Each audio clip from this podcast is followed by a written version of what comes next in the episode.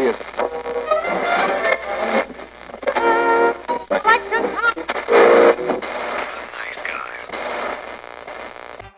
Всем привет, с вами подкаст. Славные парни. Сегодня мы поговорим о фильме «Красавица и чудовище». Еще одном проекте студии Диснея по переносу, я не знаю, как это уже назвать. Э, они сначала адаптировали эти сказки в виде мультфильмов, э, полнометражных, анимационных, и теперь переносят эти фильмы в нормальные фильмы.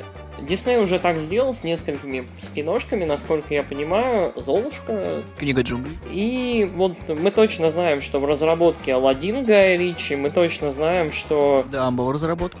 Мулан еще в разработке. И мы точно знаем, что режиссер книги джунглей Джон Фавро будет снимать Короля Льва. Ну, лично мне безумно понравилась книга джунглей. Я считаю, что это был самый свежий, интересный и яркий фильм вот из всего ряда. Потому что это фильм, который не стеснялся что-нибудь менять из оригинала и делать это вот живее, интереснее, богаче и ярче. Перейдем к «Красавице и чудовищу». «Красавица и чудовище» — это очень важный для Диснея мультфильм, потому что это был не первый диснеевский мультфильм, где в полноценном виде использовалась трехмерная графика, насколько я понимаю. И это в целом один из самых, наверное, ярких и популярных фильмов студии, по-моему, один из самых высоко оцениваемых и вот мой, наверное, второй любимый после вот Алладин, я думаю. Я тоже согласен, что Алладин прекрасный мультик, в котором Дисней позволил себе очень много наэкспериментировать, и это им послужило хорошую службу. Э, из таких вот примечательных мультфильмов студии Дисней, наверное, стоит еще отметить «Белоснежку и семь гномов». Первый. А второй по популярности как раз-таки идет э, «Красавица и чудовище». «Красавица и чудовище» в оригинале мультфильме, да и сейчас, рассказывает, в принципе, простую историю о том, как в деревушке во Франции живет довольно неглупая девушка Бель. Бель читает книжки, она довольно умная, дочь местного изобретателя, и тем самым немножко выделяется от обычных селян селян, которые, знай себе, живут, поют, пекут хлеб, там стирают целыми днями, и Белль верит в немножко другую жизнь, в то, что где-то там, вот, возможно, в Париже или где-нибудь еще, ее ждет что-нибудь классное. Стоит сказать, что фильм вообще ничем не отличается по сути своей от мультика. То есть это вот почти кадр в кадр перенос э, оригинала, который на данном этапе, вот сейчас я, я вижу лицо своего коллеги Ника, и я уверен, он вам расскажет обязательно о том, нужна ли вообще была эта экранизация. Ник, расскажи, пожалуйста. Что тебе рассказать? Нужна ли эта экранизация была? Что ж, тенденция Диснея повторять свои громкие работы очень замечательная. Когда вышел фильм «Пробуждение силы», э, Дисней понял, что можно подавать знакомые моменты в немножко новой обертке. Это может принести кассу ввиду того, что это развлекательное кино. Разумеется, фильм себя окупит, как это было с «Красавицей и ну, чудовищем». Да. И популярное имя сыграет на бренде, на всем том, что было известно раньше. Зрителей будет много, дети порадуются, ввиду того, что все-таки это экранизация мультфильма. Ну да. Что мы получили в итоге? Мы получили в итоге отвратительный фильм, который ничего хорошего не привнес. Он вторичный, вторичный с большой буквы В, большими-большими буквами не смотреть. Я заранее говорюсь, я никому не рекомендую смотреть. Для меня всегда «Красавица и чудовище» это был девчачий мультик, в котором судьба обычной девушки из грязи в князи, когда она встречает богатенького мальчика, который вытаскивает ее из деревенской глуши, и она получает все. Господи, Эмма Уотсон, которая играет Белль, бревно. Ни в одном фильме, в котором она играет, она не раскрывается. Там нечего раскрывать. Господи, засуньте ее в токарный станок и сделайте из нее из этого бревна хоть что-то. Это, это даже не заготовка, это просто такой вот Франкенштейн, склеенный из других фильмов. Все когда-то ругали Кристин Стюарт. Даже Кристин Стюарт умеет играть. Эмма Уотсон ничего, кроме Гермионы, в своей жизни не смогла нормального произвести. Таким вот образом мы перешли совершенно внезапно к разговору об актерах. А, я считаю, что Эмма Уотсон является очень странным выбором для Белль. А, я от себя могу сказать, что к фильму у меня отношение скорее стра... ну, такое среднее. Э, я понимаю, зачем Дисней это сделал, вот зачем он выпустил этот фильм. Спойлер. Ник на самом деле прав вот, вот в абсолютно мотивациях Диснея. То есть, да, этот фильм был выпущен для того, чтобы делать деньги на известном бренде, для того, чтобы еще раз сделать то же самое и еще раз собрать на этом бабла.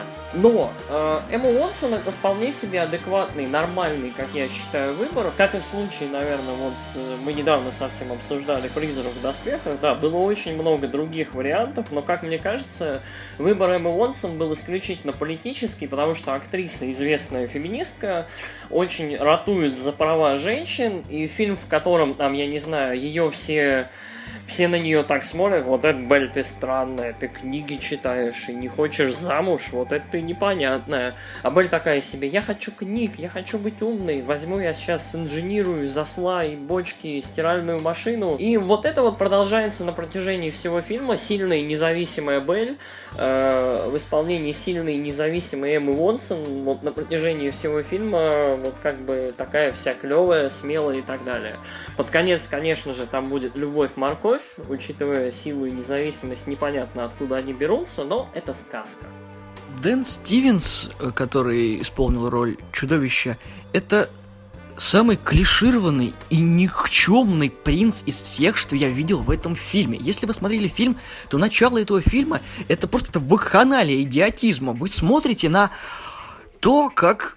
Господи, нам показывают просто бал. Ну, если кто знаком с оригиналом, там тоже был примерно схожий сюжетный ход, но фильм пошел дальше. Фильм бьет тебя в лицо. Вот в самом начале он просто тебя шлепает вот такой вот гигантской ладонью, просто берет такой шлеп, добро пожаловать в экранизацию Диснея. Зачем ты это делаешь? Это фильм, который должен будет быть с рейтингом плюс 6. В России ему дали плюс 16. Дайте ему плюс 22 и закройте из проката просто. Я не могу спокойно этот фильм обсуждать. Кто вообще помнит Дэна Стивенса? Вот, Кто это? Кто этот человек? Ладно, Эмма Уотсон, которая принесла студии Warner Bros. кучу бабла. Замечательно. Там еще есть Люк Эванс, потом о нем поговорим. Кто такой Дэн Стивенс? Никто. Кто этот мужик? Я со своей стороны могу что сказать. Мне очень не понравилось чудовище в этом фильме, потому что... Оно чудовищное. Смешно, хорошо, мне понравилось, да. Э, дело в том, что чудовище в мультике было всегда немножко страшным. Его дизайн был сделан так, что он действительно выглядел как такая помесь медведя и демона какого-то, горгулии. Немножечко Минотавра еще. Он мог рычать, и когда он рычал, ты, в принципе, правда пугался и боялся. Но при этом каким-то хитрым образом аниматоры, дизайнеры смогли вот в него добавить немножко человечности. Опять же, в глаза, да, то есть у него очень выразительные глаза были. И вообще вот в этом фильме очень большие проблемы, как я считаю, в дизайне, но в «Чудовище» это заметно больше всего. Дизайн абсолютно лениво перенесен и не работает на пленке, учитывая, что животное целиком сделано, ну вот «Чудовище» целиком сделано в компьютерной графике, оно не выразительное, оно не интересное и не яркое. И, как я считаю, вся игра актера, если там есть игра, она потеряна. Она нарисована, да, но я не знаю, какие там продвинутые технологии motion capture они использовали, как в том же Warcraft. Но при этом и игры я не ощущаю на персонаже. Из-за этого половина, считай, фильма, в общем, происходит вот очень непонятной дисгармонии между Эммой Уонсон и гигантским компьютерным шкафом, который вот непонятно что ощущает и непонятно что делает. Давай дальше. Гастон. Рано про Гастона. Возвращаясь к чудовищу. Ярик правильно заметил факт того, что за весь мультик «Красавица чудовища» само чудовище пытается вести себя как человек. Он понимает, какая ноша на него возложена. Он за весь фильм мультипликационный пытается над собой работать. Финал себя оправдывает. Да, хэппи-энд, к которому мы идем весь фильм. Здесь чудовище ленивый принц, которому абсолютно все равно, что с ним будет. Да, фильм немножко намекает, что нельзя быстро над собой поработать, что требуется определенная выдержка благодаря Белль, которая на него так влияет он должен измениться, но твою мать, за него мебель подкатывает к девушке, чтобы себя расколдовать. Это вот такой спойлер, который, наверное, всем известен. Да, это было в мультике, но здесь настолько тупо, у него бомбит каждые три минуты, когда он в кадре. Стоит отметить, что в оригинале, вот в анимационном фильме, чудовище был превращен в чудовище, будучи подростком, насколько я понимаю, э, жестоким. Дело в том, что в фильме, в полнометражном, чудовище уже на, на начало фильма является взрослым, таким Дон Жуаном. Избалованным принцем. Вокруг которого девочки вьются в три ряда, и он выбирает, кого бы ему сегодня. Это выглядит очень странно. Это немножко другой месседж наводит. То есть уже к началу фильма принц такой редкостный душбэк, которого, ну, я бы не хотел спасать. Да, он, конечно, центр вечеринки, но вот он отторгающий неприятен не потому, что он сопляк, или не потому, что он не познал человеческую доброту, а потому, что вот он сам по себе такой. Я с тобой согласен, потому что вот в контексте мультика, по сути, почему прислуга, которая превращена в неодушевленные предметы, помогает ему? Потому что, будучи мальчиком, он не общался с противоположным полом, он не знает, как это делать. Да. И это объясняется, что они его ну, направляют, просят. И да, он все это время, получается, прожил с неодушевленными предметами. Здесь, да, как заметил Ярик, он душбэк, и у него, по идее, было взаимоотношение с девушками, он знает, что и как надо с ними общаться, но он категорически не хочет это делать, и ты сидишь и смотришь. Ну, внутренняя логика, да, хромает. Стоит еще сказать, на самом деле, вот это очень хорошее было сейчас замечание от Ника.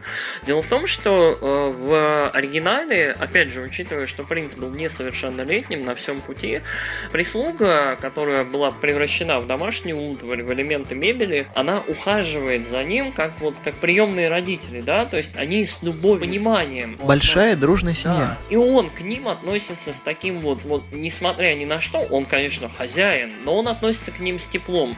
В фильме вообще ощущение, что они все работают каждый на себя. Утварь хочет просто уже поскорее превратиться назад в нормальных людей, а чудовище хрен с ним. Он просто повод и способ для того, чтобы вернуться. То есть, по ощущению, никто к нему серьезно на самом деле не относится до упора, да, и его это чудесное возвращение человеческому облику, оно вот действительно сказочное, не имеющее отношения к течению фильма. Давай дальше. Гастон. Люк Эванс. Гастон в исполнении Люка Эванса это, наверное, единственный персонаж, к которому ты действительно проникаешься за просмотр фильма.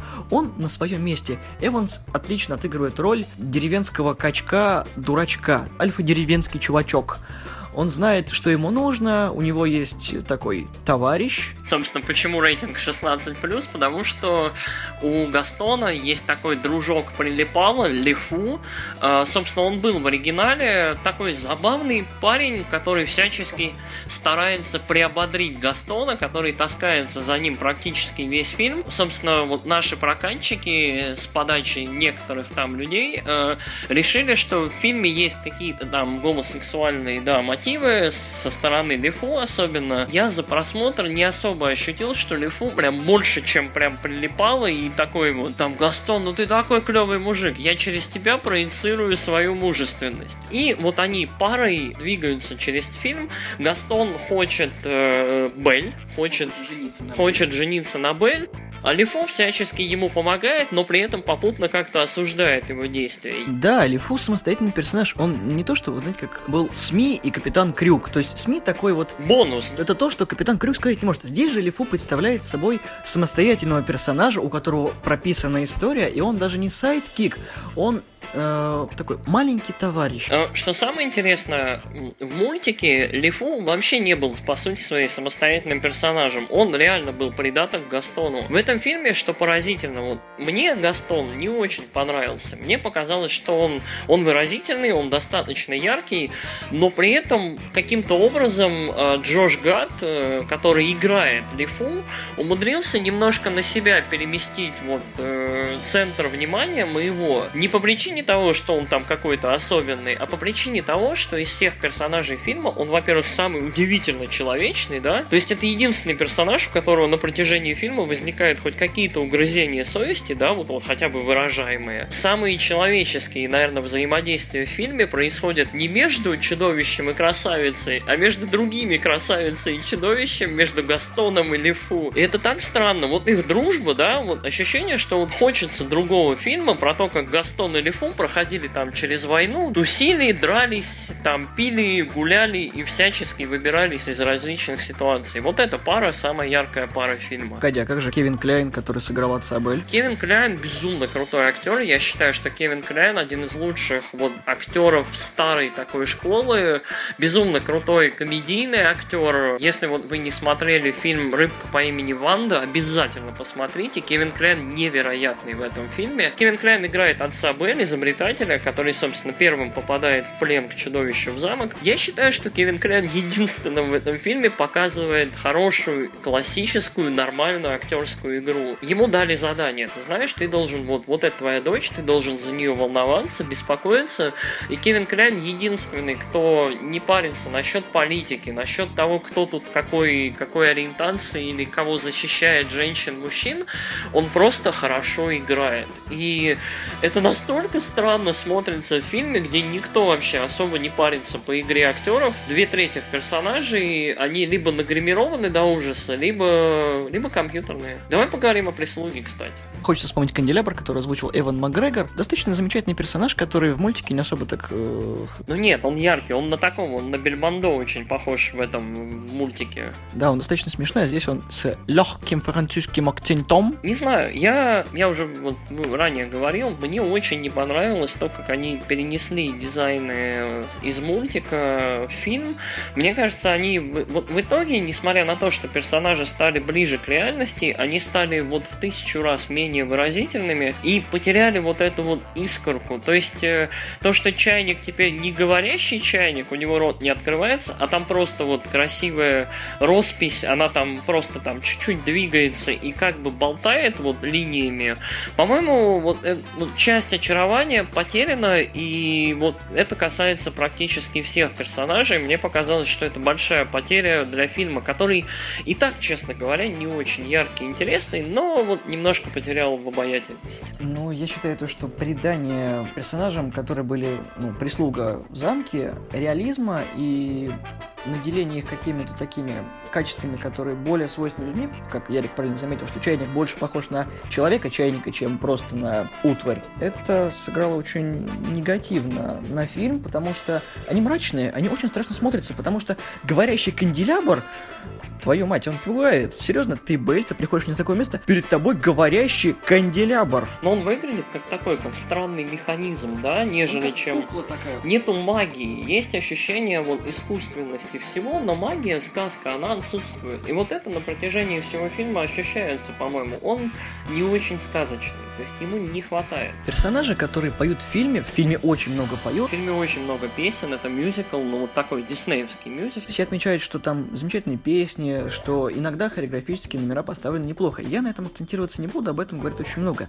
Но я заметил одну вещь, что все актеры, которые поют в этом фильме, а там много хорового пения, делают это с таким лицом, на нем столько отвращения, что они просто в какой-то момент не пели, а вот эта вот дорожка, которая пускалась во время съемок, они просто открывают рот. Я небольшой фанат музыкальных номеров в этом фильме. Я считаю, что в оригинальном мультике в разы лучше и исполнение, и Энджела Лэнсбери пела вот заглавную тему фильма значительно лучше, чем Эмма Томпсон. Но в фильме есть один блестящий момент. Тема «Вы наш гость», которую поет домашний утварь, когда, собственно, встречает Белль, готовит ей пир. Это, наверное, самый яркий момент фильма, то есть 3-4 минуты действительно калейдоскоп красок, и фильм вот буквально на 4 минуты преображается и превращается во что-то очень-очень яркое, интересное и действительно с выдумкой. К сожалению, он это делает ровно один раз за фильм и преображается ровно один раз. Но вот может быть только этот момент и стоит посмотреть. Очень-очень здоровский вот секвенс. Я считаю, что он крутой. А, проблема этого фильма в том, что «Красавица и чудовище» одна из тех сказок, и ее очень часто экранизируют. Очень-очень часто. Режиссеры, сценаристы и все те люди, которые работают э, с этим сюжетом, они ничего нового не привносят. Э, Дисней, когда выпустил свою сказку «Красавица и чудовище», они э, заложили определенный потолок. Uh-huh. То есть они сбалансировали, они добавили мюзикл в нужный момент, добавили сказку, чудес и взаимоотношения, которые подразумевают собой определенный месседж, который доносится до детей, что люди могут становиться из плохих хорошими. Фильм здесь преподносит только то, что я сказал выше, что ты девушка из деревни, которая находит красивую папку, у которого много денег, у, у которого свой замок, да, много книг, и он э, сделает из тебя принцессу, которой ты хочешь быть. Все. Как-то начитало. К этому моменту мы достаточно долго поговорили об этом фильме. Давай к итогам. «Красавица и чудовище» — это красивая сказка, которая не умела перенесена на большой экран. Если вы фанат э, «Красавицы и чудовища» мультипликационного фильма, то, наверное, мой вам совет — посмотрите еще раз мультик, не смотрите фильм. Там не очень хороший мюзикл, там очень отвратительный дубляж. Русский мне очень не понравился. Жалко, что в этом фильме не пускали субтитры. Как в Ла Ленде, да? То есть вот музыкальные номера и работы оригинальных актеров, они вообще никак не дошли до отечественного зрителя. Я даже не узнал Юэна Макгрегора, пока не увидел его в самом конце. Это бы сэкономило компания, которая занималась озвучкой, очень много времени. Ну, детский фильм, дети не читают субтитры. Ну, наверное, да, это... Ну, хотя у нас фильм вышел с рейтингом 16+, мой вердикт – полторы звезды полторы звезды, не больше. Фильм не рекомендую к просмотру. Я со своей стороны отношусь к фильму чуть-чуть получше. Мне кажется, что да, это штамповка абсолютно рядовая. В этом фильме нету ни яркой задумки, ни оригинальной идеи, которая была вот у Джона Фавро и у команды, которая работала над книгой джунглей. Но данный фильм абсолютно спокойно выполняет поставленную перед ним задачу. Несколько ярких персонажей, вот этот вот один бессмертный сюжет, куча-куча денег, которые были брошены брошены на графику, на визуал, на сеты, на одного хорошего актера, ну ладно, на, на трех, на Эванса, на Гада и на Кляйна. Эмма Уонсон, которая популярная девушка сейчас, и которая, ну да, действительно, я соглашусь, не особо блещет на экране. Я думаю, что «Красавица и чудовище», как и всякая рядовая штамповка, средняя, заслуживает очень средней оценки. Э, две звезды из четырех. Я, я бы рекомендовал посмотреть этот фильм, только если вы фанат оригинала оригинал, и вам действительно интересно, что же Дисней новенького такого сделает и привнесет. Спойлер, ничего, но вы хотя бы узнаете. Вот моя оценка. Я думаю, что на этом все. До следующих встреч. Всего доброго. Пока.